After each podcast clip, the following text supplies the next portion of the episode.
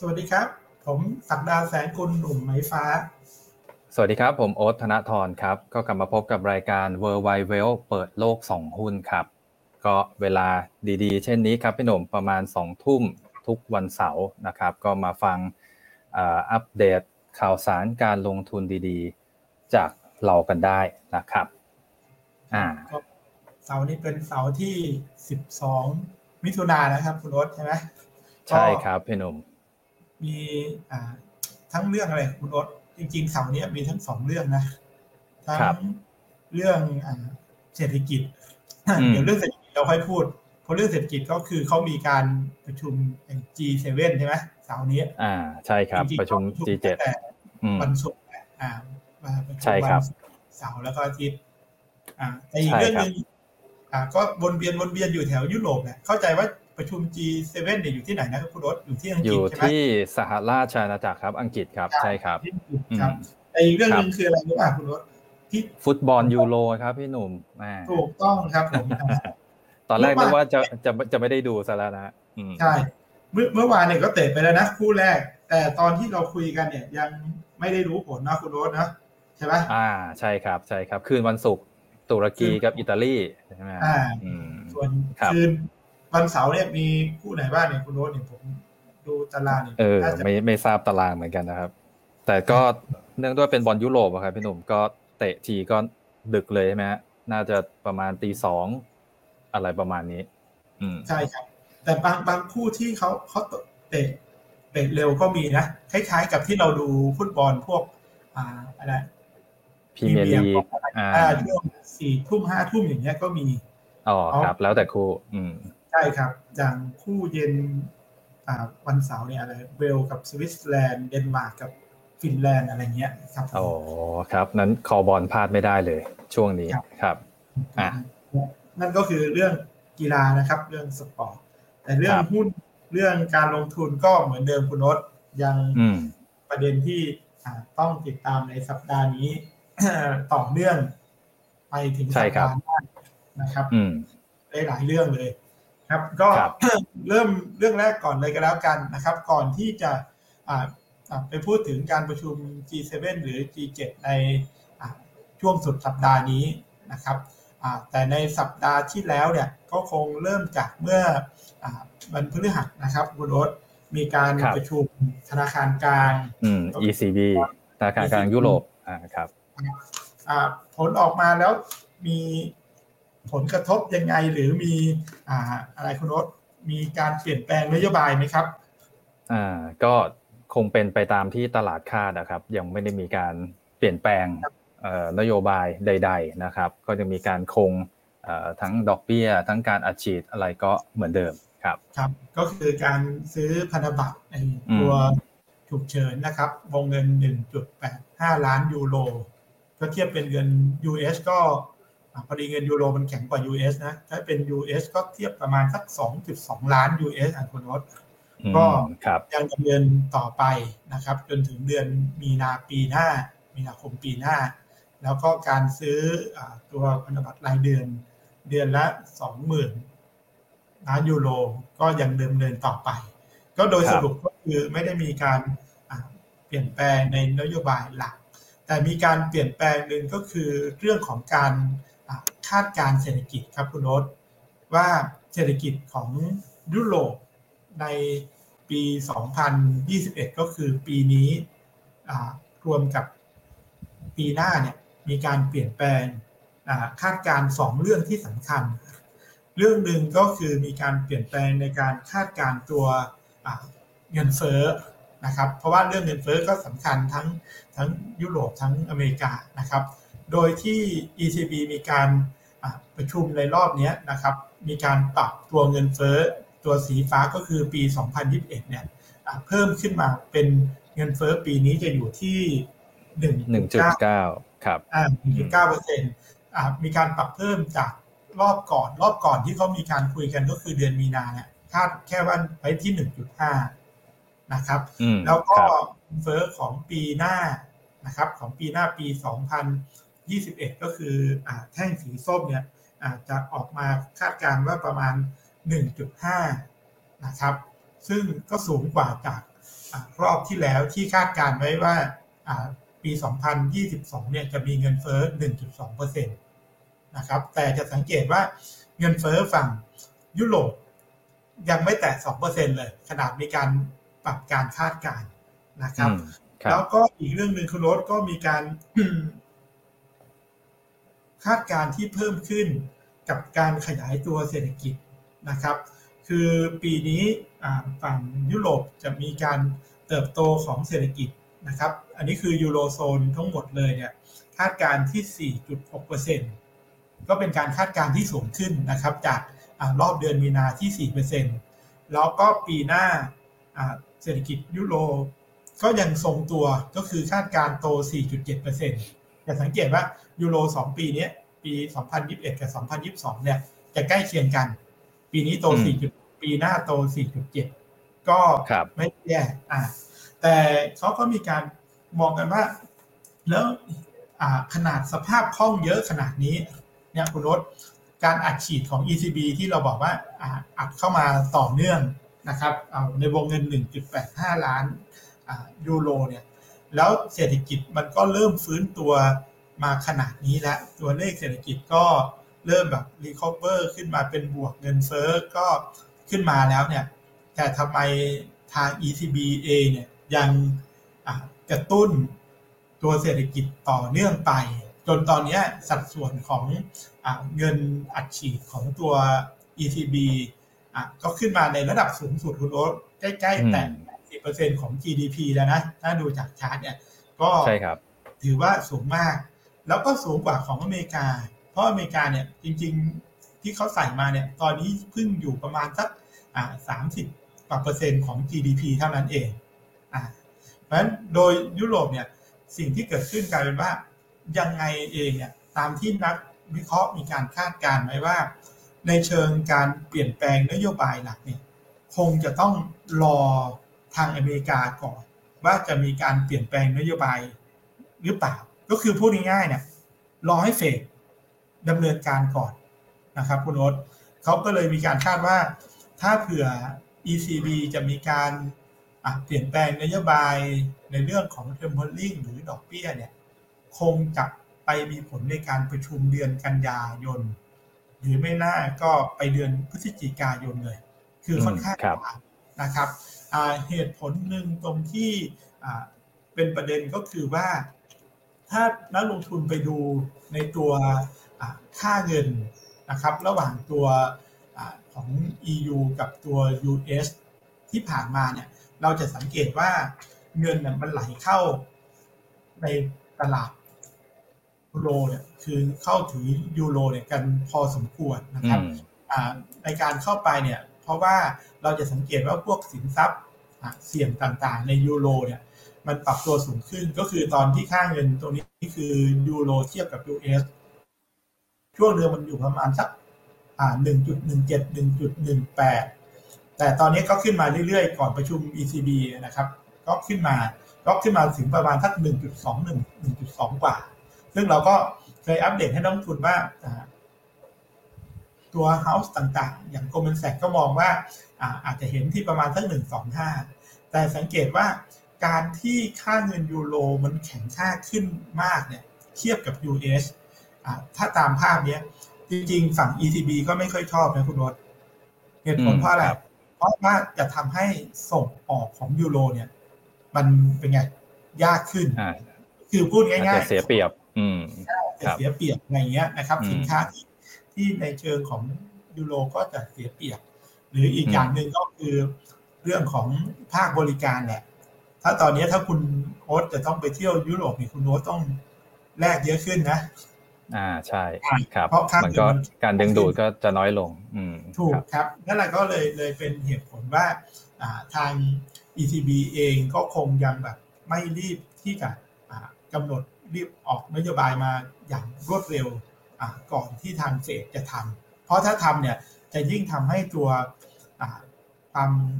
แข็งค่าเงินของยูโรต่อ US ตามภาพนี้แข็งขึ้นไปอีก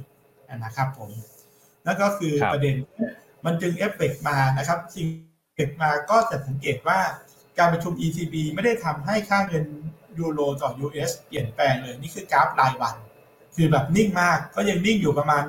1.21 1.22 อยู่แถวๆนี้นะครับ ก็เป็นในลักษณะของไซด์เวย์รวมทั้งตลาดหุ้น สำคัญสำคัญในยุโรปเมื่อวันพฤหัสกับวันศุกร์สิ้นสุดสัปดาห์เนี่ยก็ทรงๆนะครับ แต่โดยหุ้นเขาดีอยู่แล้ว อันนี้เราคุยมาตลอดว่าหุ้นในฝั่งยุโรปเนี่ยเขาก็ปรับตัวขึ้นมาได้ดี เพราะว่าโฟมันไหลเข้าอย่างชัดเจน เพราะเม็ดเงินมัน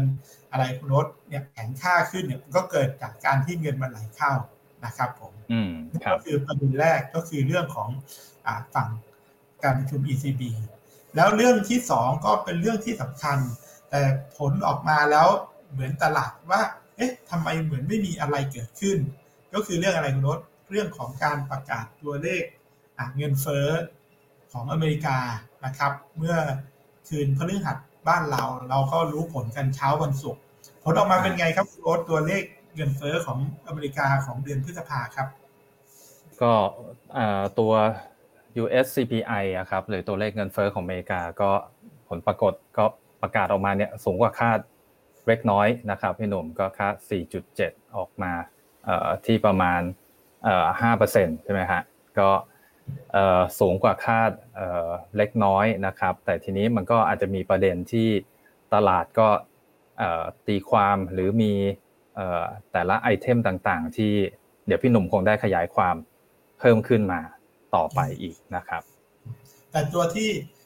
สำคัญแล้วเราก็อยากให้นักลงทุนตามก็คือตัวคอ CPI อืมใช่ครับ มันขึ้นมาสูงนะครับ มา 3.8เปอร์เซ็นต์ก็ถือว่าสูงกว่าที่ตลาดคาดนะครับในตัวคอ CPI ก็คือตัวคอ CPI ก็คือเคยอธิบายนักลงทุนแล้วก็คือเงินเฟ้อที่ไม่น้ำมันอะไรออกไป อืมตัด ตัวราคาค่าอาหารแล้วก็ตัวพลังงานออกไปนะครับ แต่ไปดูในแง่ของ CPI ที่ประกาศออกมาเดือนล่าสุดพฤษภาเนี่ย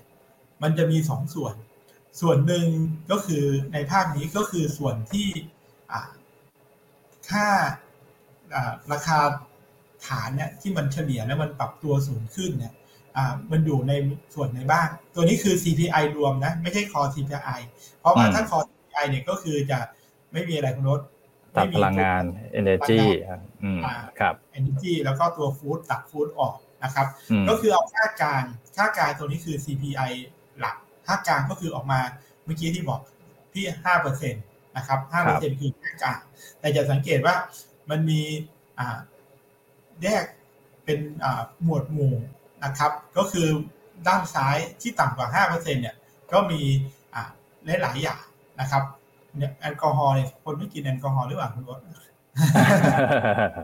เออดูดูน้อย อืมครับน้อยคือคือขึ้น แต่ตัวฝั่งขวาเนี่ยให้คุณรถขยายความให้นักลงทุนฟังนิดนึงว่า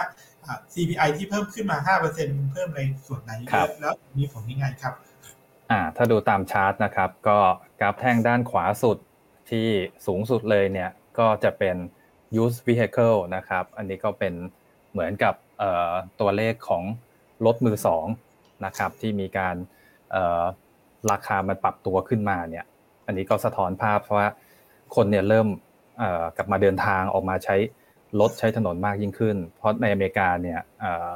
ก็ต้องใช้คำว่าพวกรถมือสองเนี่ยเขามีการซื้อขายหรือมีการ นำรถมือสองเนี่ยมาใช้เนี่ยกันกันค่อนข้างเยอะนะครับแล้วก็ราคารถมือสองเนี่ยก็จะสังเกตเห็นว่ามันปรับตัวโอ้โหเพิ่มขึ้นนี่ถ้าดูตามกราฟนี้สามสิบเปอร์เซ็นเลยครับพี่หนุ่มใช่ครับเป็นเป็นสิ่งที่ขึ้นเยอะแต่รถมือสองเขาสวยด้วยนะคุณรถนะอ่าใช่ครับนี่งานนี่รถแบบรถแบบอะไรเนี่ยแบบยุคเก่าๆเอามาแต่งมาด้านใหม่โอ้โหผมว่าสวยใช่ใช่ครับเป็น Ford Mustang อะไรต่างๆ ของเขาพวกนี้ไปนะครับ อ่าทีนี้อันดับที่2เลยก็ Energy ครับพี่หนุ่ม อันนี้ก็ตามราคาพลังงาน ราคาน้ำมันของตลาดโลกด้วยนะครับ ก็ปรับตัวขึ้นมาเยอะนะครับ อันดับ 3 ก็จะเป็นตัว Airfare อันนี้ก็คือราคาตั๋วเครื่องบินเนี่ยครับพี่หนุ่ม อันนี้ก็สะท้อนภาพเกี่ยวกับการกลับมาเดินทางระหว่างเมืองระหว่างรัฐกันมากขึ้นแล้วนะครับ ก็จะทำให้ราคาตั๋วเครื่องบินเนี่ยมันสูงขึ้น เพราะไฟบินต่างๆ มันก็ เหมือน supply มันยังไม่ได้มากนัก แต่ demand เนี่ยมันมันเข้ามาแล้วนะครับราคาก็เลยปรับตัวขึ้นไปนะครับแล้วก็รวมถึง vehicle insurance ก็ราคาเขาเรียกว่าค่าเบี้ยประกันในการเดินทางเนี่ยก็ปรับตัวสูงขึ้นด้วย อันนี้ก็จะเป็นพวกitem หลักๆ ส่วนใหญ่เนี่ยถ้าเราเห็นเนี่ยก็จะเป็นเกี่ยวกับการเดินทางเกือบทั้งหมดเลยนะครับ transport service traveler อะไรพวกนี้เนี่ยอยู่ใน item ที่ปรับตัวในระดับ สูงที่ทำให้ตัว CPI มันปรับตัวขึ้นมาครับพี่หนุ่มก็คือการ reopening ประเทศของอเมริกาก็ถือว่าอ่าใช่ตีมนี้ชัดเลยครับ อ่าบุญแบบนะครับ ก็อย่างที่คุณรถว่าส่วนใหญ่ แต่ทีเนี้ยสิ่งที่อ่าเดี๋ยวผมขยายความเพิ่มเติมก็คือว่ามันจะมีบางตัวนะครับ เดี๋ยวผมจะมีมีสไลด์ในลำดับถัดไปเดี๋ยวไว้อธิบายนักลงทุนอย่างเช่นการ สูงขึ้นในหมวดหมู่ Energy ตรงนี้เองเนี่ย มันอาจจะถูกสูงขึ้นจากเทียบกับราคาพลังงานเนี่ย คือจริง ๆ มันไม่ใช่น้ำมันอย่างเดียวมันก็จะมีพวกก๊าซ LNG พวกก๊าซธรรมชาติที่ที่รวมอยู่ตรงตรงในตรงนี้ด้วย ซึ่งที่เกิดขึ้นก็คือว่าราคาเนี่ยมันจะเป็นเบสเทียบระหว่างพฤษภาปี 2021 กับ 2020 เนี่ย มันเกิดจากฐานที่แตกต่างกันค่อนข้างมาก ก็คือพูดง่ายๆของปีที่แล้วฐานต่ำนะครับมากใช่ครับครับหรือพวกตั๋วเดินทางพวกอะไรเงี้ยคือเกิดจากฐานต่ำทั้งหมดเลย เพราะพฤษภาปีที่แล้วของอเมริกาก็คือการล็อกดาวน์อ่าพอนี้เป็นเขาเทียบเป็น year on year ใช่ไหมครับพี่หนุ่มใช่ตัวนี้คือ year on year ครับตัวนี้เป็น year on year ที่ที่ปรับขึ้นมาเพราะฉะนั้นก็เลยทำให้ตัวเลขที่ออกมาเนี่ยตลาดเลยดูเหมือนไม่อ่า impact นะครับ แต่สิ่งที่ไม่ impact จริงๆอะผมยังยังยังมีประเด็น เดี๋ยวจะอาชี้ให้นักลงทุนนะครับ ลอง follow ตามว่าทำไมมันถึงการ impact ถึงยังไม่ไม่เกิดขึ้นนะครับอ่าหรืออย่างในภาพนี้ก็อย่างที่คุณโน้ตพูดไปเนี่ยในในตัว use car เนี่ยจริงๆเนี่ยขึ้นมาเนี่ยทั้งสองส่วนก็คือรถที่คุณโอ๊ตว่าก็คือรถที่ใช้ในการ เดินทางทั่วไปนะครับ กับอีกตัวที่สองเนี่ยที่อิงกับเรื่องของเศรษฐกิจ เกี่ยวกับการฟื้นตัวเศรษฐกิจก็คือเรื่องของพวกรถบรรทุกนะครับทรัคก็คือแสดงว่าเศรษฐกิจมันฟื้นนะ เพราะภาคขนส่งสินค้าพวกอะไรเนี่ย ก็รถมือสองไอ้ทรัคเองเนี่ยก็เป็นไงคุณรถอืมสูงขึ้นด้วยอืมอ่านะครับ เพราะฉะนั้นเนี่ยมันมันไม่ได้แค่ว่าเกิดจากการคน กลับมาเดินทางท่องเที่ยว อ่า เป็นท่องเที่ยวอย่างเดียว อย่างเดียวใช่ อ่า เกี่ยวกับเชิงพาณิชย์อ่าพูดง่ายๆเชิงพาณิชย์เนี่ยก็ดีขึ้นมาด้วยนะครับ จนตอนนี้ตัวเลขเงินเฟ้อของอเมริกานะครับ พอประกาศมาของเดือนพฤษภาเนี่ยโอ้คุณรถต่างกันกับหลายประเทศเลยนะ ครับ โดยเฉพาะในประเทศกลุ่มหลักๆ เมื่อกี้อย่างเราบอก ของยูโรโซนเนี่ยแต่สังเกตว่ามุมซ้ายเนี่ยพวกยูโรเนี่ยอย่างอิตาลีฝรั่งเศสเนี่ยหนึ่งจุดสามหนึ่งจุดสี่ที่เขาเขาพอแคสว่ายูโรโซนปีนี้จะแค่เท่าไหร่หนึ่งจุดเก้าใช่ไหมอ่าเนี่ยยูโรเนี่ยอ่าอยู่ประมาณเนี้ยคือแบบสูงสุดของฝั่งยุโรปเองเนี่ยถ้าไม่นับโปแลนด์ยุโรปตะวันออกเนี่ยแต่ถ้าประเทศหลักเนี่ยอย่างสเปนหรือเยอรมนีเนี่ยก็ยังสเปนยัง2.7เยอรมนีก็แค่ 2.5 เอง แต่สังเกตว่าอเมริกาที่ออกมา 5%เนี่ยถือว่าเป็นอัตราเงินเฟ้อที่สูงนะครับ ถ้า ranking ยังไม่ติด 1 ใน 5 แต่ตอนนี้เข้ามาอยู่ใน top 10 แล้วนะครับใน top 10 แต่ 2 ประเทศในอเมริกาใต้ก็คือเวเนกับอาร์เจนตินาเนี่ยทุกคนก็ทราบอยู่แล้วคือเขาเป็นประเทศที่มีปัญหาเรื่อง เศรษฐกิจนะครับ เรื่องค่าเงินเงินเฟ้อมันเลยสูงมากอยู่แล้วนะครับ หรือว่าตุรกีเอง แต่จะสังเกตว่าในประเทศที่ใกล้เคียงอเมริกาเองอเมริกาอย่างตัวเม็กซิโกเนี่ยก็สูงนะคุณโนตเนี่ยใกล้ๆก็แสดงว่าตอนนี้เศรษฐกิจในฝั่งของโซนอเมริกาอเมริกาเหนืออเมริกากลางก็ก็ฟื้นตัวค่อนข้างแบบเห็นได้ชัด นะครับแต่หลายประเทศตรงนี้ก็เคยนักลงทุนก็พอทราบอยู่แล้วก็มีหลายประเทศที่มีการขยับอัตราเพิ่มอัตราดอกเบี้ยกันขึ้นมาเหตุผลที่ต้องปรับขึ้นดอกเบี้ย เพราะว่าในที่สุดแล้วสิ่งหนึ่งที่นักลงทุนจะต้องดูก็คือเขาเรียกว่าอัตราผลตอบแทนที่แท้จริงเนี่ย มันจะติดลบไปเยอะถ้าแบบไม่ขึ้น แล้วก็จะยิ่งทำให้ราคาสินค้าเนี่ยมัน ปรับตัวสูงขึ้น แต่ในที่สุดแล้วการขึ้นในช่วงต้น เงินเฟ้ออาจจะดูดีกับเศรษฐกิจ ก็คือพูดถึงว่าเศรษฐกิจกำลังดีกำลังมีการขยายตัว แต่ถ้าปรับไปในยาวๆแล้วมันก็ไม่ดี เพราะมันก็คือกำลังซื้อของคนเนี่ยที่มันปรับตัวลดลงหรือว่ามูลค่าเงินของประเทศนั้น มันด้อยลงด้อยลงไปนะครับ เพราะเงินเฟ้อไม่ใช่ว่า มันต้องดูว่ามันอยู่ที่เท่าไหร่ แล้วก็อยู่ในระยะเวลาสั้นหรือนานแค่ไหนนะครับ แต่ถ้าแบบมันอยู่แบบอยู่สูงสูงแล้วนานๆเนี่ยเหมือนอาร์เจนตินาเวเนเนี่ยเห็นไหมเงินอันนี้ไม่ดีแล้วครับอ่านี่คือสูงเยอะแล้วอยู่นาน แต่ถ้าแบบอเมริกาขึ้นมา แต่ถ้าอยู่ชั่วคราว แล้วก็ปรับลง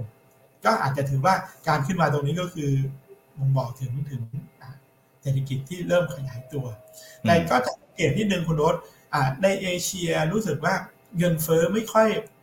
เป็นประเด็นปัญหาสำคัญนะครับ เท่ากับฝั่งอเมริกาจะสังเกตว่าประเทศหลักในเอเชียที่มีก็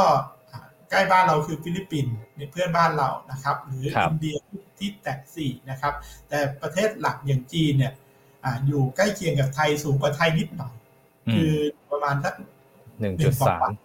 ของไทยเนี่ยอยู่แถวๆนี้ประมาณหนึ่งต้น ที่ล่าสุดใช่ไหมคุณครับ นั่นก็โดยสรุป แต่เมื่อกี้ที่ผมแต่ไปก็คือว่า พอเงินเฟ้อมันขึ้นมาตรงนี้แล้วเนี่ย สิ่งที่เกิดขึ้นก็คือมันจะทำให้ตัวเรียวยิวก็คืออัตราผลตอบแทนเทียบกับเงินเฟ้อเนี่ย มันติดลบ ความหมายคืออะไรคุณโอ๊ตมันความหมายคือง่ายๆถ้าคุณโอ๊ตมีเงิน แล้วก็แบบมีเงินเยอะมากนะครับ พอแบบว่า ไม่เอาไปลงทุนอะก็เอาไปเก็บอะไรที่มันปลอดภัย เก็บอะไรที่ปลอดภัยก็คือเอาไปซื้อตัวพันธบัตรของรัฐบาลนั่นเองใช่ไหมคุณรถเอาเงินตอนเนี้ย เอาเงินดอลลาร์ไปซื้อพันธบัตรของรัฐบาลอเมริกา สิ่งที่คุณโอ๊ตเกิดขึ้นเนี่ยคุณโอ๊ตอาจจะได้ผลตอบแทน เดี๋ยวผมเปิดชาร์ตตัวพันธบัตร10ปีให้นักลงทุนดูนะครับ คุณโอ๊ตจะได้ผลตอบแทนนับวันนี้อยู่ประมาณ หนึ่งจุดสี่กว่ากว่า เพราะมันปรับลงมาอ่าฮะหนึ่งจุดสี่กว่า อ่า เนี่ยหนึ่งจุดสี่สี่นะครับ เนี่ยปรับลงมา ซึ่งการที่มันปรับลงมาตรงเนี้ย ก็คือเอาพูดง่ายๆ ก็คือเอาหนึ่งจุดสี่สี่ก็คือคุณโอ๊ตไปซื้อพันธบัตรสิบปี ถือยาวไปสิบปีได้หนึ่งจุดสี่เปอร์เซ็นตแต่เงินเฟ้อคุณโอ๊ตอยู่เท่าไหร่ห้าเปอร์เซ็นครับ แสดงว่าอะไรครับ แสดงว่าผลตอบแทนในการลงทุนของคุณโค้ดเนี่ย ถ้าไปลงทุนในอเมริกาตอนนี้ติดลบนะ อืม ใช่ไหมครับ ใช่ครับ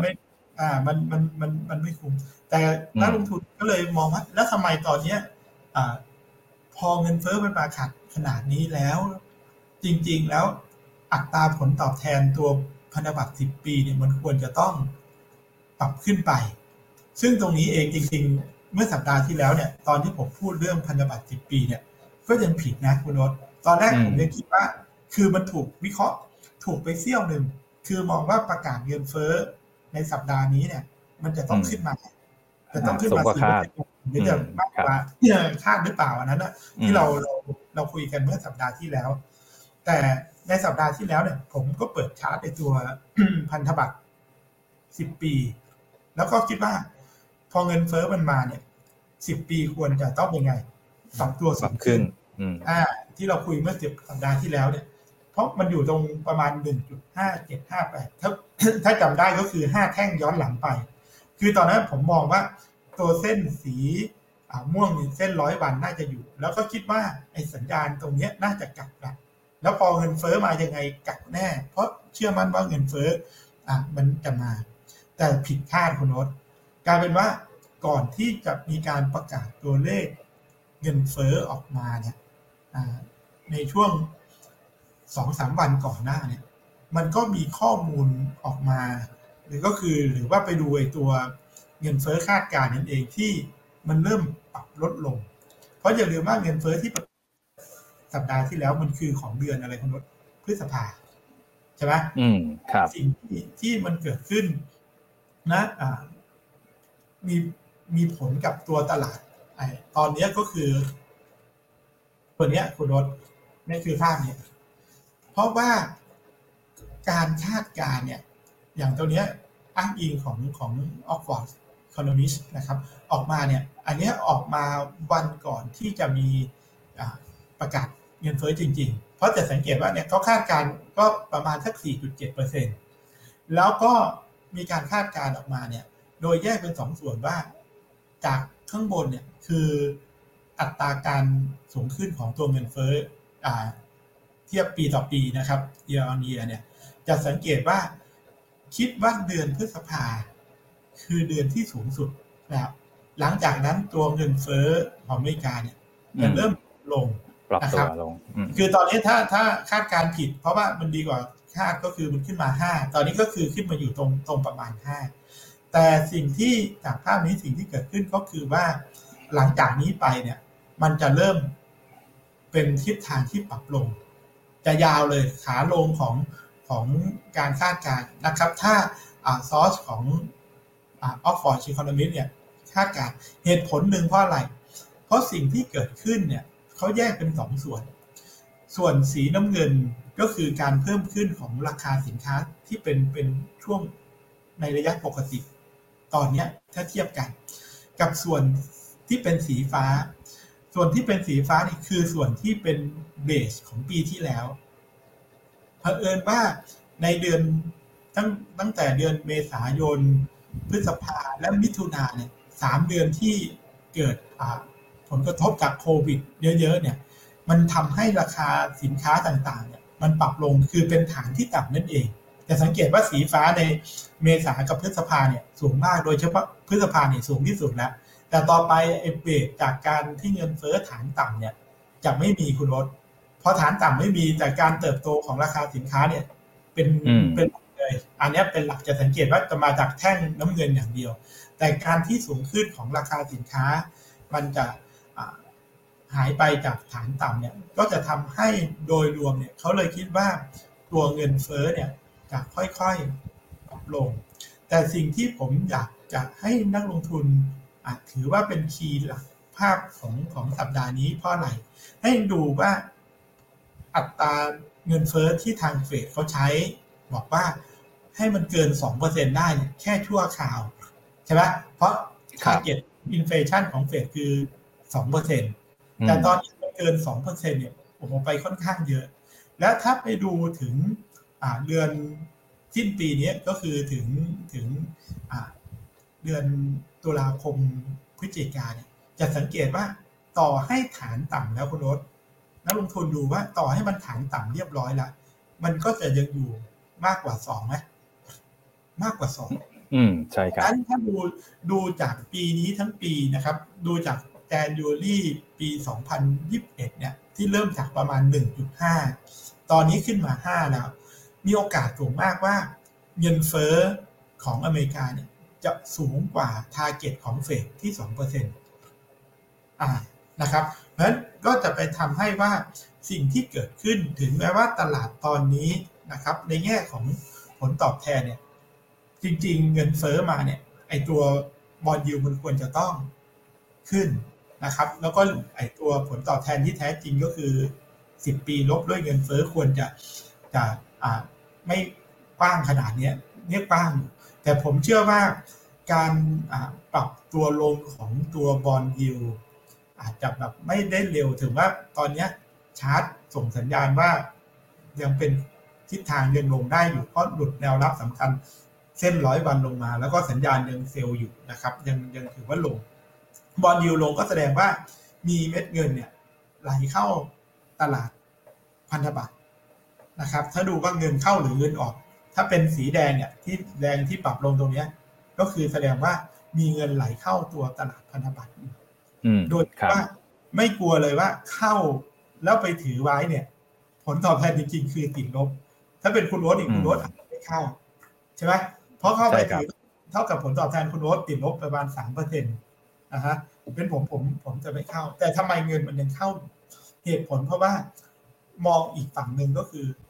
มันยังคุมเครือเรื่องนโยบายของเฟดอยู่ว่าเฟดจะเอาอย่างไง ถ้าเฟดบอกมีการขึ้นดอกเบี้ย tapering ขึ้นอะไรเงี้ย มันก็จะเกิดความเสี่ยงในพวกสินทรัพย์เสี่ยงเขาตอนนี้มันเหมือนพักเงิน ผมคิดว่ามันเกิดจากการที่ตลาดหุ้นมันก็แบบโอเวอร์แวลูหลายๆส่วนหลายๆตัวตัวที่ item ที่ใช้ดูในเกี่ยวกับมูลค่าของตลาดหุ้นที่มันแพง ก็เลยคิดว่า ถ้าแบบถือในหุ้นก็เสี่ยงเกินไป เพราะถ้าเกิดตลาดมีการแบบ correction ปรับตัวลงมาเนี่ย ก็จะเฮ้ยไอขาดทุนได้ มันจึงมีเงินบางตัวเนี่ยเลือกที่วิ่งเข้าไปสู่พันธบัตร แล้วก็เชื่อมั่นว่าไอตัวเงินเฟ้อเนี่ยมันจะเป็นแค่ตัว short term เท่านั้นเอง นอกจากภาพนี้กับอีกภาพหนึ่งเนี่ยคือภาพที่เป็นเรียกว่าเป็นตัวคาดการณ์อัตราเงินเฟ้อคุณรถคาดการณ์อัตราเงินเฟ้ออันนี้เป็นเป็นปัจจุบันเลยจะสังเกตว่าไอตัว spot breakeven คาดการณ์อัตราเงินเฟ้อไอตัว 5 ปีของอเมริกาเนี่ยก่อนล่วงหน้าที่จะมีการรายงานอัตราเงินเฟ้อของกระทรวงแรงงานของอเมริกาของอเมริกาเมื่อวันพฤหัสหรือก็หรือเช้าของเราเนี่ยจะสังเกตมันปรับลงมาเรียบร้อยปรับลงเลย อืปรับลงปรับลงมารอเลยลงมารอแล้วก็สังเกตว่าหลุดเส้นอัพเทนด้วย เพราะฉะนั้นมันก็เลยมองว่าเฮ้ยจุดพีคของอัตราเงินเฟ้อเนี่ย มันน่าจะเป็นอย่างที่คาดการณ์ของพ่อฟอร์ดเพราะฉะนั้นประเด็นตรงนี้น่าจะดูผ่อนคลายไป แต่สิ่งที่ยังไม่ผ่อนคลายเลยเนี่ย เหตุผลเพราะอะไร ถ้าเราจะไปจับตาการประชุมของเฟดในสัปดาห์หน้า เรื่องเงินเฟ้อมันแค่คือแค่เรื่องอะไรคุณโนตเรื่องที่หนึ่งที่เราเคยคุยนักลงทุนฟัง เรื่องที่สองคือเรื่องอะไรคุณโนต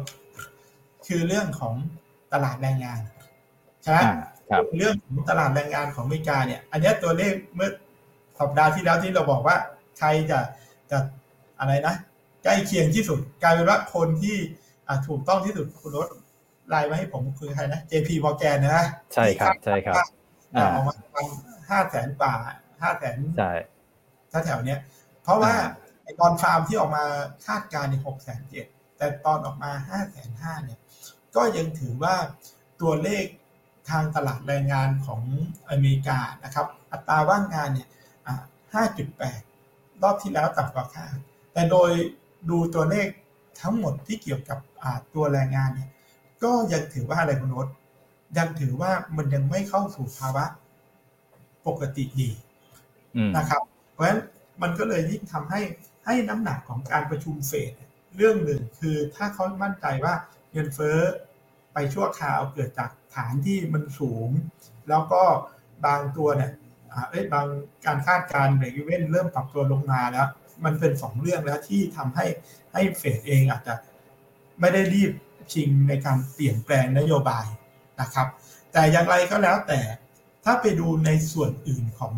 อเศรษฐกิจอเมริกาในเดือนพฤษภานะคุณโอ๊ตนะ ครับพี่หนุ่ม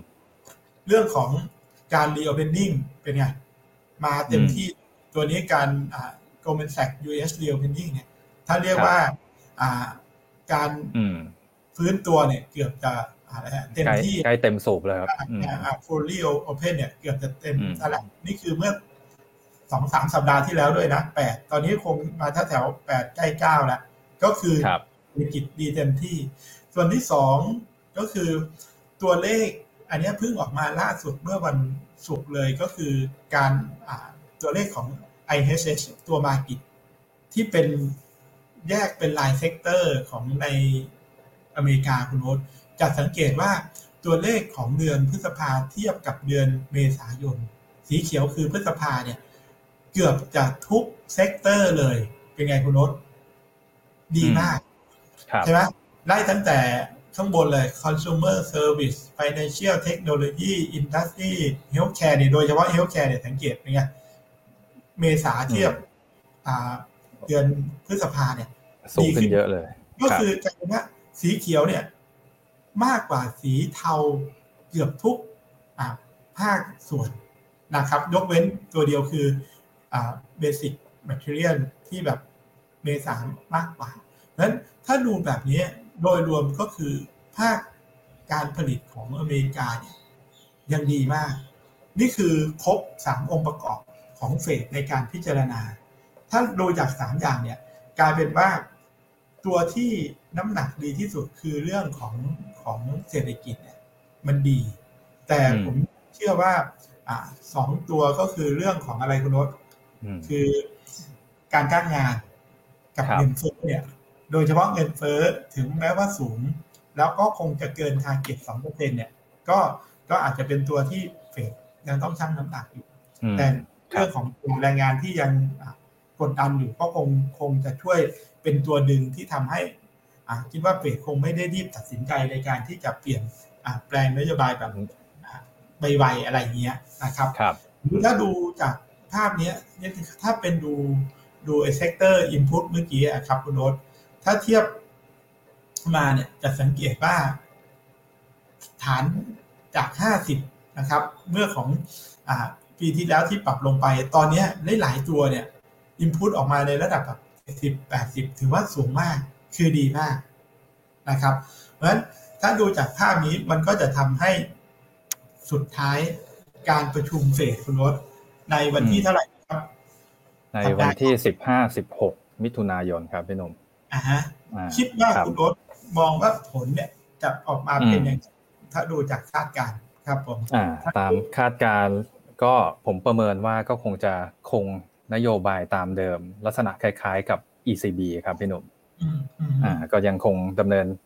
นโยบายผ่อนคลายต่อไปนะครับ แต่ทีนี้เนี่ยผมว่าสิ่งสำคัญเนี่ยก็ต้องรอดูในเอ่อ statement เอ่อหรือฟิตเอ่อตัว Fed Minute ที่จะออกมาครับ เพราะว่าเท่าที่ผมสังเกตในหลาย ๆ รอบเนี่ยอาจจะมีเอ่อเขียนรายละเอียด ซึ่งเป็นการฮินส์อะไรบางอย่างออกมาด้วยหรือเปล่า ซึ่งตัวนั้นเนี่ยอาจจะเป็นจุดทริกเกอร์หนึ่งได้เหมือนกันครับพี่หนุ่มครับ แต่ในสัปดาห์นี้ผมมีเนี่ยมาฝากนักลงทุน ก็คือตัวสมาชิกของเฟดแล้วก็ FOMC ครับ FOMC เนี่ย ซึ่งใน FOMC เนี่ย มันจะมีถ้าเป็นกรอบด้านบนคืออะไรคุณนศก็คือในตัวธนาคารกลางหลัก โดยตำแหน่งประธานโดยตำแหน่งเฟดเนี่ยรองประธานเฟดคุณดิชาร์ดอะไรอย่างเงี้ยนะครับ แล้วก็พวกว่าการเนี่ยพวกนอพวกเนี้ยพวกเนี้ยโหวตทุกรอบโหวตตอนไหนเนี่ยโหวตอยู่แล้ว แต่ของอเมริกาเองเนี่ยเขาก็จะมีธนาคารกลางที่อยู่ตาม ตามอันนี้เป็นเป็นรายชื่อโหวตเตอร์ทั้งหมดใช่ไหมครับ ที่มีสิทธิ์ในการโหวตในรอบนี้อ่าครับสังเกตว่าเนี่ยโหวตในปี 2021 เนี่ย ก็อีกแค่สี่คนนะส่วนข้างบน แต่ส่วนเนี้ยจะเป็นโหวตโหวตในปี 2022 แต่คนสังเกตว่า คล้ายๆ กับสัปดาห์ที่แล้วที่ผมเอาของตัว ECB มาให้อะนะครับ ว่า ECB อะเห็นไหมส่วนใหญ่เนี่ยมันอยู่ในโทนของเป็น โดวิชกับตรงกลางใช่ครับอ่าไม่มีไม่มีการเพิ่มขึ้นมา จะสังเกตว่าของเฟดล่าสุดที่ออกมาเนี่ย ก็คล้ายโดยเฉพาะในตัวสมาชิกของ FOMC หลักๆ เนี่ยนะครับ คืออ่าหลังสุดก็ยังถือว่าอยู่ตรงกลางนะครับ แต่ประธานนี่ยังค่อนข้างที่จะเป็นไงคุณรสสังเกตเลย ประธานกับรองประธานเนี่ยยังโหใกล้โดวิชมากๆยัง ยังอยู่ใกล้โดวิชมาก ๆ เพราะฉะนั้นเนี่ยก็คือแรงหน่วงที่คิดว่าแบบการจะเปลี่ยนแปลงนโยบายเลยของเฟดเนี่ย อาจจะยังไม่ได้โอกาสน้อยนะครับ เนี่ยผลก็คงก็ไปดูกันในสัปดาห์หน้าก็แล้วกันนะครับ แต่ถ้าคนบอกว่าเฮ้ยไม่อยากจะลุ้นหรือไม่อยากจะเสี่ยง ก็ต้องปรับพอร์ตก่อนที่จะมีการประชุมเฟดในวันที่ 15-16 นะครับ คุณรถก็ใช่ครับ นั่นคือประเด็น กับอีกเรื่องหนึ่งเมื่อกี้ที่เราโปรยไว้แต่ต้นครับ การประชุมที่เกิดขึ้นในวันนี้ก็มีการประชุมอยู่ก็คือการประชุมอะไรครับคุณรถ G7 นะครับรบมีในไฮไลท์เนี่ยมีเรื่องอะไรสำคัญสำคัญบ้างครับคุณรถอืม อ่า ก็อันนี้ครับ อ่า เป็นเรื่องภาษีใช่ไหมครับพี่หนุ่มภาษี คือจริง ๆ แล้วเขามีการในสัปดาห์นี้ เป็นการถกของระดับผู้นำของ G7 ซึ่งแล้วก็เป็นการเจอกันของผู้นำจริงๆตั้งแต่โควิดเลยนะ ที่ผู้นำระดับโลกเนี่ยเจอกันแบบที่ที่ที่ไม่ได้ใช้ conference ปกติผ่านผ่านตัว conference คุยกัน อันนี้คือไปเจอกันที่อังกฤษเลยนะครับเพราะอย่างรัฐบาลท่านประธานาธิบดีโจไบเดนก็พาภรรยาไปยืนคุยกับภรรยา แล้วก็ ประธานนายกรัฐมนตรีของอังกฤษนะครับ ใช่ครับบริครับแต่ที่น่าสังเกตครับพี่หนุ่มในในรูปภาพข่าวที่ออกมาเนี่ย คือเขาไม่ต้องใส่ใส่มาสกันแล้วครับ แบบโอ้โหนี่เขาแบบมั่นใจเอออยู่ในขั้นมั่นใจกันละครับ อืมครับแต่ทีนี้ในเรื่องที่ที่มีผลเนี่ยเขาบอกว่าในการประชุม G7 ที่สำคัญ คือก่อนหน้านั้นก็คือเมื่อ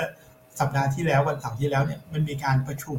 รัฐมนตรีคลังก่อนของ G7 นะครับ ก็คือที่คุณเดียเล่นมีการไปแถลงนะครับ แล้วก็พูดว่าสิ่งที่ G7 จะร่วมมือกันก็คือเรื่องหนึ่งก็คือเรื่องของภาษีนะครับ เพื่อที่จะลดของการเรียกว่าอะไรการอุดหนุนหรือการได้เปรียบในเชิงการค้า ก็จะให้ใช้ฐานภาษีเหมือนกันนะครับใน global ก็คือ แท็กขั้นต่ำที่ 15%นะครับ อันนั้นก็คือเรื่องเศรษฐกิจที่เป็นประเด็นสำคัญ เรื่องที่สองก็คงจะเป็นเรื่องของอการช่วยเหลือเกี่ยวกับพวกอะไรวัคซีนกับประเทศที่ยากจนนะครับขาดแคลนอะไรออกมาบ้างนะครับ นั้นผู้นำเสียประเทศเองก็จะคุยกัน แต่อีกเรื่องหนึ่งที่เขาบอกว่าเป็นคีย์หลักเลย ก็คงน่าจะเรื่องเกี่ยวกับ การเมืองระหว่างประเทศ ก็คือเกี่ยวกับเรื่องของยุโรปบวกอเมริกา แล้วก็มีผลกับจีนยังไง เพราะเราก็อย่าลืมว่าสิ่งที่เกิดขึ้นเองเนี่ยในช่วงหนึ่งปีที่ผ่านมาในแง่ของการเมืองระหว่างประเทศ โดยเฉพาะระหว่างอเมริกากับจีนเองมันก็ดูซอฟลงไปใช่ไหมครับ เพราะว่าทุกคนก็ เข้าไปดูแลประเทศตัวเองเป็นหลัก ดูแลประชาชน ดูแลเกี่ยวกับเรื่องของอผู้ป่วยโควิดเป็นหลัก แต่พอสถานการณ์เริ่มดีขึ้นครับเขาบอกว่าในการประชุม G7 เนี่ยเองก็คงจะมีเรื่องของเกี่ยวกับการค้าระหว่างยุโรปกับจีนรวมทั้งอเมริกากับจีนเป็นประเด็นสำคัญด้วย แต่อีกเรื่องหนึ่งเนี่ยโอ้โหเนี่ยคุณรถก่อนประชุมเลย ครับ ชัดเจนก็คือ อ่าอะไรยูโรสนุนตัวอะไรคุณไบเดนในการตรวจสอบเรื่องที่มาของตัวโควิดเนี่ยแหละอืมโควิดว่าจากตัวจีนมาจากฮั่นหรือเปล่าอะไรเงี้ย อันนี้มันมันก็เหมือนเหมือนเชิงจับมือกันเล่นอ่าใช่ครับจีนอ่าพอสถานการณ์เริ่มดีขึ้น เอ่อจะกลายมาเป็นภาพที่กลับมา มีการทะเลาะบอกแว้งกันกลับมาขึ้นหรือเปล่าครับพี่หนุ่มก็ก็ต้องตามครับ แต่ยังไงแล้วเนี่ย ในเดือนหน้าก็จะมีการประชุม G20 ซึ่ง G20 จะมีจีนด้วยนะมีจีนด้วยใช่ ไปเจอกันแล้วต้องต้องประเด็นผมว่าคงจะไปไปตรงนู้น เพราะฉะนั้นโดยสรุปในสัปดาห์นี้เองเนี่ยของ G7 คงไม่ได้ถึงกับมี Impact อะไร เพราะเราสังเกตจากสินทรัพย์ต่างๆ หุ้นยุโรปหุ้นอเมริการวมทั้งค่าเงินอะไรอย่างเงี้ย ก็ดูนิ่งๆ ผมว่าทุกอย่างก็ไปรอเรื่องของการประชุมเฟดนะครับ ในการสัปดาห์เป็นหลัก ทีนี้เรื่องสินทรัพย์อื่นบ้างนะครับไปใบๆคุณโอ๊ตตัวน้ำมัน น้ำมันตอนนี้ในสัปดาห์ที่ผ่านมาเนี่ยยังถือว่าบวกได้ดีอยู่ นี่ก็คือราคาก็คือตัวเบรนท์นะครับ WTI เนี่ย WTI ตอนนี้ขึ้นมาทะลุ 70 แล้วเนี่ยที่ขึ้นมา 70แต่จะสังเกตว่า WTI ที่ขึ้นอยู่ แต่ทำไมขึ้นมาเนี่ยขึ้นมาในสองสามอาทิตย์ที่เร็ว แต่จะสังเกตว่าตอนนี้เริ่ม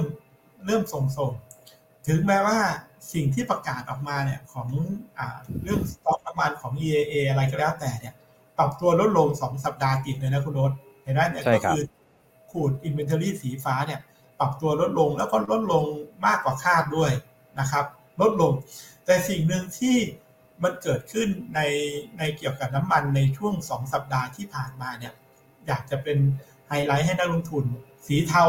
นี่คือราคาตัว WTI นะครับอ่าสีส้มตรงนี้คืออ่า gasoline inventory ปกติแล้วอ่า inventory gasoline gasoline ก็คือน้ำมันเบนซินน้ำมันครับอ่าที่ใช้เนี่ยคุณโอ๊ตขายรถมือสองดีเห็นไหมเมื่อกี้ตอนต้นรายการใช่ครับบอกว่า มือสองขายดี น้ำมันเบนซินอะไรควรจะขายดี แต่กลับอืมกลายเป็นว่าการประกาศมาเมื่อสัปดาห์ก่อนเนี่ย เริ่มเห็นทรายแล้วขึ้นมานิดหน่อยแต่สัปดาห์ที่ผ่านมาเนี่ย ตัว Inventory ของเบนซินเนี่ย ขึ้นมาแบบเยอะมาก แทนที่มันจะแบบทรงๆมากกว่า เพราะมันเริ่มที่เราเรียกว่าเป็น driving season ของฝั่งอเมริกานะครับ แต่จะสังเกตว่าพอ Inventory มันกลับมาสีแดงเนี่ยก็คือ Inventory ของตัวแก๊สโซลีนก็ก็คือน้ำมันเบนซินอย่างเดียวนะ พอกลับขึ้นมาเมื่อสองสัปดาห์ก่อนเนี่ย เรายังคุยกันว่ามันลงมาอยู่ที่เฉลี่ย5ปี คิดว่าจะลงต่อที่ไหนได้ ไม่ลงสีแดงเป็นไงคุณโนตกลับขึ้นไปกลายกลายเป็นว่าไอ้สีแดงเนี่ยขึ้นไปอยู่เหนือเส้นปากก็คืออ่าสต็อกน้ำมันเบนซินเนี่ยในอเมริกาเนี่ยสูงกว่าค่าเฉลี่ยค่ากาเนี่ยห้าปีเรียบร้อยแล้วนะครับ ขึ้นไปอยู่ตรงแบนบนเฉลี่ย 5 ปีเลย แต่อันนี้สีอ่าเหลืองเนี่ยมันของปีที่แล้ว เพราะไม่มีการเดินทางไม่มีอะไรตัวสต็อกของปี 2020 ก็คืออยู่ด้านบนสีเหลืองจะสังเกตว่ากลายเป็นว่ามันทำให้มีความกังวลนิดๆเหมือนกันกับเรื่องของอสต็อกน้ำมัน เลยเป็นตัวดึงที่ทำให้ตัวราคาน้ำมันในตลาดโลกเองถึงแม้ว่า ยังมองว่าเป็นทิศทางขาขึ้นยังมองว่าไซด์เวย์อัพขึ้นไปได้อยู่ แต่ก็คงจะขึ้นแบบช้าๆ ตึงๆ นิดหนึ่งนะครับ เพราะฉะนั้นอัปเดตราคาน้ำมันสั้น ๆ ในสัปดาห์นี้คิดว่าคงจะไม่ได้ปรับตัวไปขึ้นหรือลงแรง แล้วก็ตัวค่าดอลลาร์อเมริกาเองก็ยังถือว่ายังทรงๆอยู่นะครับ เพราะว่าตัวพันธบัตรที่บอลดิวที่อ่อนค่าลงมาเนี่ย ถ้าไปดูตัว Dollar Index สังเกตดูโน้ตคล้ายๆกัน เห็นไหมออกข้างมาสี่ห้าวัน เงินเฟ้อออกมาแล้ว ดอลลาร์ก็ไม่ขึ้นอ่าประชุม G7 ค่าเงินดอลลาร์ก็นิ่งมากสังเกตเลยแบบสองอาทิตย์เนี่ย มันเหมือนกับสินทรัพย์ทุกอย่างแบบรอเรื่องเฟดกันเป็นหลักนะครับ แล้วก็อีกตัวอื่นที่ผมจะอัปเดตให้นักลงทุนไวๆนอกจากน้ำมันแล้วเนี่ย พวกเกี่ยวกับอ่าอะไรอะอ่าโลหะที่เกี่ยวกับภาคการผลิตนะครับอ่าตัวเลขของอ่า ISS Market มาคิดครับล่าสุดออกมาเนี่ยปกติเราก็คุยกันเป็นรายประเทศ แต่ตัวนี้ออกมาเกี่ยวกับอ่าเฉพาะอ่าอะไรอะเฉพาะตัว Product นะครับ อันนี้คือ Steel นะครับ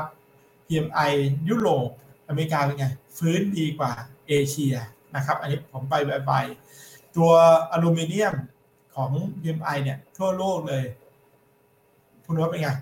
ขึ้นมาสูงอืมเกือบห้าสิบใช่ครับขึ้นมาประมาณห้าสิบห้านะครับกลุ่มออโต้สตีล PMI เนี่ยเมื่อกี้ที่ให้ดูเนี่ยห้าสิบห้าห้าสิบหกก็คือถ้าแยกเป็นเป็นรายตัวพวกเนี้ยเนี่ย copper เกี่ยวกับอิเล็กทรอนิกส์ให้ดูจะสังเกตว่าเป็นไงคุณโน้ตขึ้นมาอยู่ห้าสิบห้าห้าสิบหกคือจะสังเกตว่า ในตัวพวกสินค้าโภคภัณฑ์ที่เกี่ยวกับภาคการผลิตอุตสาหกรรมต่างๆ โดยรวมแล้วก็ยังถือว่าปรับตัวในทิศทางที่ดีขึ้นอยู่ถ้าเทียบกันกับตัวอะไรครับในช่วงที่ผ่านมา ซึ่งพวกนี้เองเราก็จะสังเกตว่าราคาสินค้าโภคภัณฑ์บางตัวมีขึ้นมีลง แต่ในสัปดาห์นี้ผมถือว่าเป็น ชาร์ตประจำสัปดาห์เลยที่พูดมาเนี่ยยังไม่ได้ key highlight ชาร์ตประจำสัปดาห์เดี๋ยวจะเป็นชาร์ตถัดไปก็คือครับเกี่ยวกับเรื่องของอัตราค่าระวางเรือทั้งหลายหลาย ๆ อย่างอืมอันเนี้ยเป็นครับตัวเลขเมื่อวันพฤหัสที่มันปรับตัวขึ้นนะ เหมือนว่าตลาดอืมจะจะเห็นดูค่าระวางเรือ Baltic Dry Index เนี่ยเพิ่มขึ้น 2.5%ไป 2,481 Capesize นี่ก็คือเป็นค่าอัตราระวางเรือขนาดเรือเดินทางแบบไซส์ใหญ่เลยคุณโอ๊ต Capesize เนี่ยก็ขึ้นวันนั้นอ่าอัขึ้นนนี้สี่เปอร์เซ็นต์ไปอันนี้ที่เป็นค่าระวังเรือแต่ละหนึ่งประบาทเภทใช่ไหมครับพี่หนุ่มอืมของเราประเทศครับครับอ่าฮะเนี่ยครับ แล้วก็ทีนี้พอไปดูชาร์ตในห้าประเภทเนี้ยคุณโน้ตอันนี้คือชาร์ตประจำสัปดาห์เนี่ยอ่าเนี่ยโอ้อันนี่เป็นไฮไลท์เลยครับอืมอ่า เป็นไฮไลท์ไฮไลท์เพราะอะไร เพราะผมอยากให้ดูสองตัวสองตัวก็คือตัวสีขาวก็คือ Baltic Dry Index นะครับ สีขาวที่ขึ้นเท่าไหร่ ถ้าสีขาวนี่ให้ดูด้านซ้าย ใช้สเกลด้านซ้าย ก็คือมันขึ้นตั้งแต่หลัก จริงๆหลักพันกว่ากว่าโรสเนี่ย ก็คือพันกว่ากว่าใช่ไหมพันเนี่ยตอนตอนเดือนกุมภาพันธ์เฟบรุรีค่าระวางเรือยังอยู่พันต่ำกว่าพันห้า แต่พอจากพันห้าเดือนกุมภาพันธ์เป็นขาขึ้นมาตลอดนะครับ แล้วก็เดือนเมษาแล้วโดยเฉพาะเดือนพฤษภาเนี่ยเมเนี่ยขึ้นไปสูงสุดของอัตราค่าระวางเรือคือประมาณสามพันสองสามพันสามแถวนี้อะสามพันกว่า แต่ขณะนั้นคุณรถเกิดอะไรขึ้น ปรับลงมาเร็วเหมือนกัน อัตราค่าระวางเรือจากสามพันสองสามพันสามเนี่ย ลงมา ลึกสุดก็ประมาณ 2003 แหละแล้ววันนั้นเลยเกิดการ rebound เนี่ยวันที่ rebound เนี่ยที่บอกว่ามันขึ้นมา 2.5%มา 2,481 อันนี้คือตัวเลขเมื่อเมื่อวันพฤหัสกลายเป็นว่าอะไรกลายเป็นว่าอัตราค่าระวางเรือ Baltic Dry Index เนี่ยลงมาแล้วและไอตัวที่ลงแล้วลงหนักขึ้นเร็วลงหนักมากก็คือเรือที่ที่ผมใช้คำว่าตัว Capesize คือไอเรืออ่าขนาดใหญ่นะครับครับ ขนาดใหญ่เดินระหว่างมหาสมุทรเลยเนี่ยกลายเป็นว่าขึ้นจากคุณรถขึ้นจากสีเหลืองสเกลด้านนี้ด้านขวานะครับ จากหมื่นกว่ากว่าไม่น่าเชื่อคุณรถขึ้นไปสี่หมื่นกว่าโอ้โหสไปขึ้นไปเลยกว่าเนี่ยตอนนี้ลงมาเหลือสองหมื่นนะครับลงมาสองหมื่นเนี่ยสองหมื่นหกร้อยกลายเป็นว่าลงมาเยอะมาก อันนี้กำลังครับกำลังจะโยงว่า ถ้านักลงทุนดูหุ้นที่เกี่ยวกับเรือนะครับจริงเริ่มเห็นนักลงทุนหลายคนที่เริ่มเห็นว่าทำไมเมื่อวันตกหุ้นกลุ่มเดินเรือบ้านเราเนี่ย เริ่มมี เพราะว่าจริง ๆ ตอนที่หุ้นเรือเราปรับขึ้นก็คือขึ้นตามอัตราค่าระวางเรือคือตัวบาติดาอินเด็กคือสีขาวขึ้นมา รวมทั้งตัวเคปขึ้นมา แต่ตอนที่ลงเนี่ยหุ้นเราแค่ไซด์เวย์ออกข้าง ไม่ได้ลงเยอะ ไม่ว่าจะเป็น PHL TTA พวกเรือเนี่ยออกข้างเฉยๆ แต่พอมาเห็นอัตราค่าระหว่างเรือขึ้นมาเมื่อกลางสัปดาห์เท่านั้นแหละ คิดว่าหุ้นเรือจะขึ้น แต่ผมบอกว่าถ้าดูจากอัตราค่าระหว่างเรือในสองตัวหลักเนี่ยในอดีตที่เคยเกิดขึ้นคุณโอ๊ตจะสังเกตว่ามันค่อนข้างเป็นไง มีความผันผวนขึ้นแล้วก็ลงแล้วก็นั่นถึงแม้ว่าตอนนี้จะยังอยู่ในทิศทางยาวๆคือขาขึ้น แต่ขาขึ้นไปเนี่ย การที่อัตราค่าระวังกลับขึ้นไปช่วงนี้ แต่ก็คงจะเป็นแค่อะผมบอกว่ากลับไปเป็นรีบาวไปหาจุดเดิมของมันเท่านั้นเอง คุณวัดเรื่องเดี๋ยวจะไปเปิดหุ้นอ่าเรือให้นักลงทุนฟังเพราะฉะนั้นในสัปดาห์นี้ก็เลยอัปเดต commodity ตัวหลักคือ Baltic Dry Index แต่อยากให้เห็นภาพว่าในตัวสองตัวหลักนี่คือขึ้นแล้วลงแล้วแต่ไอ้สามตัวเนี่ยเรือบ้านเราอ่ามีก็คือตัวไอ้พวก ไซส์เล็กเนี้ยใช่แต่ Panamax นี่ก็เฉพาะในคลองปานามานะครับวิ่งในคลองไทยอาจจะไม่เกี่ยวกับเราไม่ได้เกี่ยวก็ขึ้นมานิดหน่อยนะครับ ทีนี้กลับมาตลาดหุ้นอ่าเอาอีกตัวหนึ่ง commodity ขออัปเดตนะครับ อีกตัวหนึ่งตัวนี้ก็สำคัญในในสัปดาห์นี้ถือว่าเป็นเป็นชาร์ตประจำสัปดาห์ตัวหนึ่งเลยก็คือ เอาเอเชียตัว spot LNG ก็คือตัวก๊าซ LNG นะครับซึ่ง LNG เนี่ยเป็นตัวอะไรครับอะต้นทุนของโรงไฟฟ้าหลายๆแบบนะครับโรงใช้ LNG ก็มีกับอีกตัวหนึ่งก็คือตัวถ่านหินนะครับ ซึ่งจะสังเกตว่าถ้าอัตราราคาค่าถ่านหิน ในเอเชียตอนนี้ขึ้นมา new high ของนิวคาสเซิลสีส้มๆเนี่ย ขึ้นมา 122 123 แล้ว ที่เราเห็นสัปดาห์ที่แล้วเนี่ยที่หุ้นบ้านปูขึ้นหุ้นลานนาขึ้นเนี่ยเพราะว่าราคาถ่านหินขึ้นมาไฮมากสูงสุดนะครับ เพราะฉะนั้นคนที่เป็นผู้ผลิตถ่านหินคือดี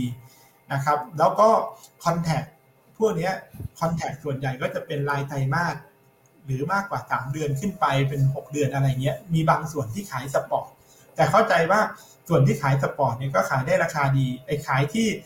contract ตอนต่ำๆตอน 70 80 ถึงแม้ขึ้นมาตอนนี้ก็ยังต้องต้อง book ราคา contract ต่ำแต่ตอนนี้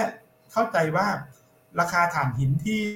กันระหว่างที่โรงไฟฟ้าที่ญี่ปุ่นซื้อเนี่ยก็ซื้อกันประมาณสักร้อยแปดร้อยเก้าเพราะฉะนั้นเนี่ยผมเชื่อว่าโรงไฟฟ้าที่จะซื้อถ่านหินในตั้งแต่ไตรมาสนี้ไปเนี่ยก็จะบุกราคาที่สูง เพราะฉะนั้นไอ้โรงไฟฟ้าที่ใช้ถ่านหินเนี่ย หนึ่งมาจิ้นจะต่ำลง กับตัวที่สองโรงไฟฟ้าที่ใช้อะไรคุณโอ๊ตใช้ LNG ในบ้านเราก็มีหุ้นหลายตัวที่ใช้ LNG LNG เอเชียเนี่ยช่วงหนึ่งก็ให้ดูมุมซ้ายนะครับ ราคาถ่านหินดูขวา LNG ดูซ้าย สังเกตว่า LNG เนี่ยเคยอยู่ต้นปีนะครับปี 2021 ก็แล้วกันเนี่ยอยู่ที่ประมาณสัก 5 เหรียญ 6 เหรียญง่าย ๆ นะครับ ขึ้นไปสูงสุด อันนั้นเกิดมีปัญหาในญี่ปุ่นแป๊บหนึ่งแล้วขึ้นไปช่วงสั้นๆสองสามวันแล้วก็ลง แต่สังเกตว่าลงรอบนี้ลงไม่สุดคุณนศลงมาอยู่แถวแถวห้าเหรียญแล้วก็กลับขึ้นมายาวเลย ตั้งแต่เดือนมีนาจนมาถึงปัจจุบันนี่คือล่าสุดนะครับ ตัว LNG ในเอเชีย spot ที่คุยกันคืออยู่ประมาณ 12-13 เหรียญ12-13 เหรียญเนี่ยทำให้ต้นทุนโรงไฟฟ้าที่ใช้ LNG เป็นหลักเนี่ย เพิ่มขึ้นมาเหมือนกัน ตอนนี้อาจจะมีการ call ว่าหุ้นที่น่าสนใจคือ utility ก็น่าสนใจ เพราะธีมของเรื่อง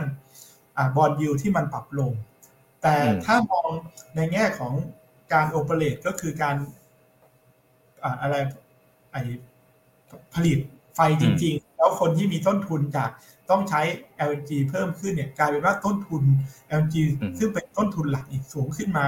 พอสมควรนะคุณรถ จริงๆก็เกือบเท่าเพราะจากประมาณ5เหรียญตอนนี้ขึ้นมา11 12เหรียญ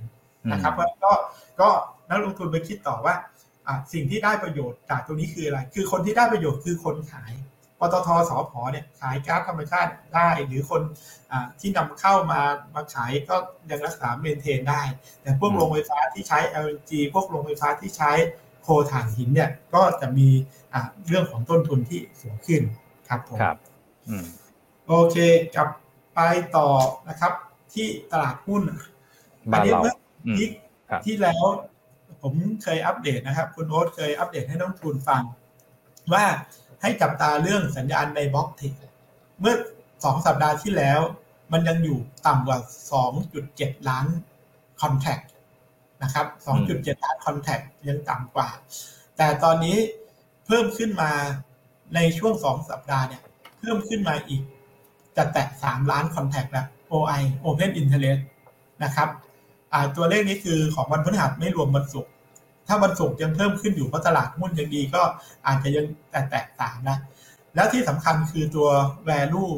ตอนที่คุยเมื่อสองสัปดาห์ที่แล้ว ให้จับตาเลขว่ามันเริ่มมา3,600แต่ผมทิกเกอร์ว่าจริง ๆ แล้วให้ระวังที่ตัวเลขมันเข้าใกล้เท่าไหร่คุณโนตสี่หมื่นใช่ไหมเคยสูงสุดก็คือสี่หมื่น สามพันล้านเนี่ย ซึ่งตรงนี้ใกล้แล้วนะเหลืออีกสองพันล้าน แต่สังเกตว่าถ้าอัตราเปลี่ยนแปลงจาก6,000มา3,008เนี่ย สังเกต3-4วันอาทิตย์หนึ่งก็ขึ้น คือถ้าหุ้นยังขึ้นในในสัดส่วนตรงนี้ เพราะการที่จะเห็นตัว value ของบล็อกเทรดเนี่ยขึ้นไปแตะ40,000แล้วเป็นตัวทิกเกอร์ที่สำคัญเนี่ย ผมก็อยากจะมองว่าในส่วนที่ ในแง่ของการจัดการความเสี่ยงก็ต้องมีการระมัดระวังด้วย ถือว่าค่อนข้างตึงนะครับ สัญญาณการตึงในตัว block trade เนี่ยต้องเฝ้าติดตามอย่างใกล้ชิดในต่อเนื่องจากสัปดาห์นี้เป็นต้นไปนะครับผมส่วนกลับไปในแง่ชาร์ตของตัวดัชนีราคาหุ้นนะครับ ให้นักลงทุนดู ตัว SET Index สัปดาห์ที่ผ่านมาเนี่ยยังถือว่าปิด ในรายสัปดาห์ได้ดีคุณโนตขึ้นต่อเนื่องสัปดาห์ที่4วันศุกร์ก็เห็นนะขึ้นมาปิดไฮสูงสุดของสัปดาห์คือ163หกได้จะสังเกตว่าของเราเนี่ยขึ้นมาต่อเนื่องเลยนะครับอืมครับ เป็นสัญญาที่สี่ติดต่อกัน แล้วก็ถ้าเทียบกับตลาดอื่น ถ้าไปเทียบเป็นรายสัปดาห์กับตลาดอื่นเนี่ย ตลาดไทยดีกว่าตลาดอื่น ในช่วงนี้นะครับ เพราะเราก็ มีหุ้นที่อิงกับการ reopening ของประเทศเยอะ อย่างเมื่อวันศุกร์ก็จะสังเกต AOT ปรับขึ้นใช่ครับมาแรงครับหลายตัวกลางสัปดาห์ก็มีโรงไฟฟ้าขึ้นมากลุ่ม telco telecom ก็มี ADVANC ที่มีทีมเฉพาะขึ้นมาที่ market cap ใหญ่ด้วยครับใช่ครับ ผมให้ดูตรงนี้กันแล้วกันในภาพ weekly คุณรถว่ามันจะไปเท่าไหร่นะครับ ผมใช้ตัว Fibonacci projection จากจุด low ต่ำสุดของตัว SET Index เลยนะครับ ตอนมีนาปีที่แล้วแล้วก็เทียบกับจุดสูงสุด 1,450 แล้วก็การพักฐาน ตอนนี้มันได้ทะลุฟิโบนัชชี61.8 นะครับ ตอนนี้กำลังไปแนวต้านของสัปดาห์หน้าเนี่ย ถ้าผมใช้ตัวฟิโบนัชชีให้นักลงทุนดูเนี่ย มันจะมีแนวต้านอยู่สำคัญเลยคุณรถคือ 1673 เป็นเส้นร้อยเปอร์เซ็นของ Fibonacci retracement ของตัวตลาดนะครับ อันนี้คือเป็นตัว key หลักเลยนะครับ แต่ถ้าไปดูตัวสัญญาณโดยรวมเนี่ยจะคล้ายๆกับเมื่อสัปดาห์ที่แล้วที่ผมเคยคอมเมนต์ในเชิงเทคนิคให้นักทุนว่า ถ้าตัดดูชาร์ตเฉยๆ แล้วตัดเรื่องโกลบอลออกเนี่ยหุ้นเราเป็นไงคุณรถน่าจะขึ้นใช่ไหม ในสัปดาห์ก่อน เพราะว่าสัญญาณเนี่ยมันคือเหนือเส้นค่าเฉลี่ยทุกเส้นสัญญาณก็ดี แต่ในสัปดาห์นี้ที่ต้องเฝ้าติดตามนิดนึงก็คือว่าขึ้นมา 1636 ก็จริง การขึ้นในรายวันเนี่ยประมาณสักสิบกว่าวันติดต่อเนื่องที่ที่ดูจากสี่อาทิตย์เนี่ยก็มีโอกาสที่จะมีแรง take profit ทำกำไรเกิดขึ้นได้นะครับ โดยเฉพาะในช่วงกลางสัปดาห์ถ้ามีเรื่องเกรดเข้ามาเกี่ยวข้องด้วย เพราะตัว RSI ถึงแม้ว่าจะขึ้นมายังไม่ overheat เต็มที่ยังไม่ถึง 80 นะครับ แต่ก็ต้องเฝ้าดูและที่สำคัญคือตัว ADX คือ average directional ที่ผมใช้เนี่ยมันยังไม่เหนือ 20 คือมันยังไม่ได้ดูดกรอบไซด์เวย์เลย ถ้าพูดง่ายๆ เพราะฉะนั้นก็ในสัปดาห์หน้าก็เลยมองว่าถ้าเป็นจุดซับพอร์ตในเชิงแนวรับนะครับ ก็ จุดสำคัญก็คือเส้น 8 วันเนี่ย 1617 แล้วก็เส้น 20 วันคือ 1598 ก็คือ 1,600 เป็นจุดรับของตัวดัชนี แต่แนวต้านเมื่อกี้ให้ก็คืออ่าถ้าเป็นตัวเลขเชิงจิตวิทยาก็คือ 1650 แต่ถ้า 1650 ผ่านก็ไปเมื่อกี้ตัวฟิโบนัชชีก็คือ1673 73 นะครับโอเค สัปดาห์นี้คุณโอ๊ตมีหุ้นตัวไหนแนะนำลูกค้าครับผมนักลงทุนอ่า ครับ ก็แน่นอนครับ อันนี้ก็อาจจะอยู่ในธีม reopening ได้ด้วยเหมือนกันนะครับ ก็เป็นตัว Home Pro ครับที่หนุอ่านะครับ ประเด็นก็ อืมครับคุณรถเลยครับ ประเด็นคืออะไรครับ อ่านี่ครับ ตาม research paper ที่ออกมาเลยครับ การเพิ่มช่องทางขาย อืมครับคิดว่าคือจริงๆเขามองว่าพวกกลุ่มพวกนี้ต้องแบบมองข้าม ผลประกอบการของไตรมาสสองไปเลยนะครับอมองมองไปว่ายังไงก็จะกลับมา ซึ่งตัวโฮมโปรเนี่ย ถ้าผมมองในเชิงเปรียบเทียบกับ global หรือตัวดูโฮมมันค่อนข้างที่จะเป็นตัวแลกกาดอยู่แลกกาดแต่สังเกตว่าในสัปดาห์ที่ผ่านมาเนี่ย เริ่มมีสัญญาณที่ดีนะครับ สังเกตเส้นค่าเฉลี่ยทุกเส้นเนี่ยทะลุเส้น 200 วันได้เมื่อสัปดาห์ที่แล้วเมื่อวัน อังคารนะครับปิดที่ 14.7 สัญญาณ DRSI เหนือ 60 ADX ทำงานแหละนะครับเพราะฉะนั้นผมมองว่าก็เป็นไปได้ที่มันแลกกาดอยู่นานไม่ค่อยได้เล่น ก็มีโอกาสจะขึ้นไปอาจได้นะครับ ในเชิงเทคนิคก็ถ้าผ่านไฮเดิม 15ถ้าแถว15.2 เนี่ย ผมก็มองว่าอาจจะไป 16 หรือ 17 ในเชิงเทคนิคได้นะครับ โดยที่สังเกตนี่คือตัววิกฤตที่บอกเนี่ย มันเรียนแนวตั้งแถวนี้อยู่ เพราะว่าไฮเดิมสำคัญคือด้านตรงแถวเนี้ย16.5 ถึง 17 บาท ซึ่งมันก็จะใกล้เคียงกับตัวอ่า target price 12 เดือนของทาง Research ยูนต้าที่มองว่า target price อยู่ที่ 16 บาท 40 นะครับ ก็เลือกโฮมโปรเป็นตัวที่หนึ่งให้นักลงทุนในสัปดาห์นี้ กับอีกตัวหนึ่งก็คืออ่าตัวที่อ่าเกี่ยวกับเรื่องของอะไรครับคุณรถ เกี่ยวกับการร้านอาหารร้านอาหารนะครับคือเซนที่เป็น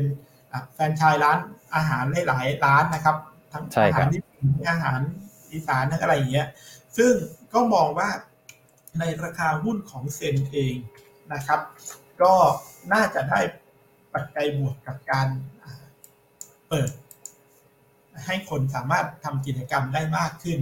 นะครับ ผมดูราคาเนี่ยมันก็underperform มาตลอด ในช่วงหนึ่งไม่ได้ขึ้นเลยนะครับ แต่ตอนนี้ราคาลดอันนี้คือ weekly นะ weekly ก็เริ่มทรง แต่ให้ดู daily จะสังเกตว่าภาพกราฟรายวัน เหมือนกันครับคล้ายๆกันกับ HomePro เนี่ยคืออ่าและกาดผมสังเกตว่าอ่า ADX ทำงาน MACD เหนือศูนย์แล้ว แล้วก็ราคาอยู่เหนือเส้นค่าเฉลี่ยทุกเส้น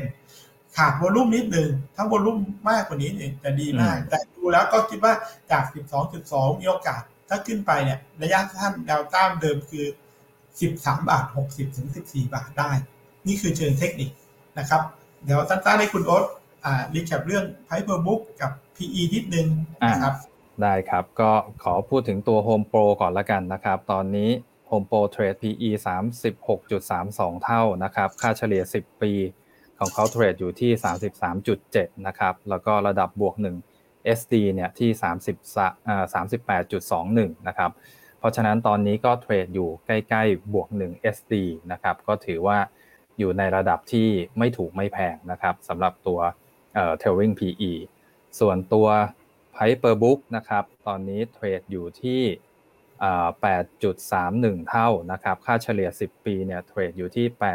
8.58 เท่า นะครับเพราะฉะนั้นก็เอ่อ Piper Book เนี่ยเทรดอยู่ในระดับค่าเฉลี่ย 10 ปีเท่านั้นเองนะครับอะทีนี้มา